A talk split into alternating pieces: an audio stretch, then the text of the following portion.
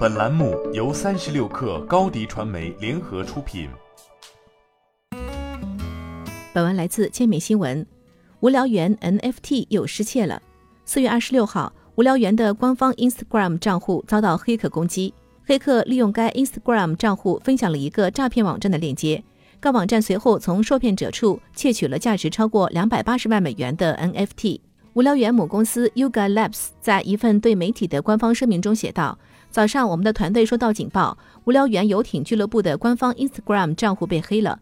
黑客发布了一个仿冒无聊猿游艇俱乐部网站的欺诈链接，其中一个操作要求用户将他们的小狐狸钱包连接到诈骗者的钱包，以参与虚假空投。”美国东部时间上午九点五十三分，我们向社区发出警报。从我们的平台上删除了所有指向 Instagram 的链接，并试图恢复被黑的 Instagram 账户。由于 Instagram 的登录需要双重认证，Yuga Labs 和 Instagram 官方目前正在调查黑客如何能够访问该账户。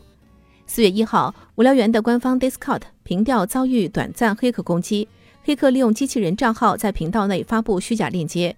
周杰伦的无聊猿 NFT 就在该次攻击中损失，价值数十万美元。为何无聊猿 NFT 安全事故频频发生呢？第一个原因就是当前的无聊猿是整个 NFT 领域的天花板，一个无聊猿头像动辄价值数十万美元，其超高的整体估值和流动性让他们成为所有黑客的狩猎目标。无聊猿的价格越高，盯上其的黑客也就越多。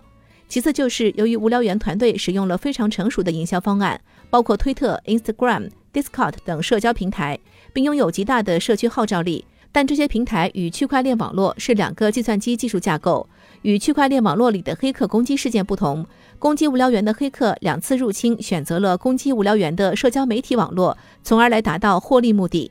而这个过程中急速扩张的无聊猿团队并没有足够的安全防范措施来应对黑客攻击，所以造成了被动的局面。而对于 NFT 玩家来说，任何一次链上行为都是有风险的。即使是 Yuga Labs 这一最被关注的头部品牌，也无法保证用户资产的安全性。NFT 潮牌爆发之时，安全问题将是一大隐患。你的视频营销就缺一个爆款，找高低传媒，创意热度爆起来，品效合一爆起来。微信搜索高低传媒，你的视频就是爆款。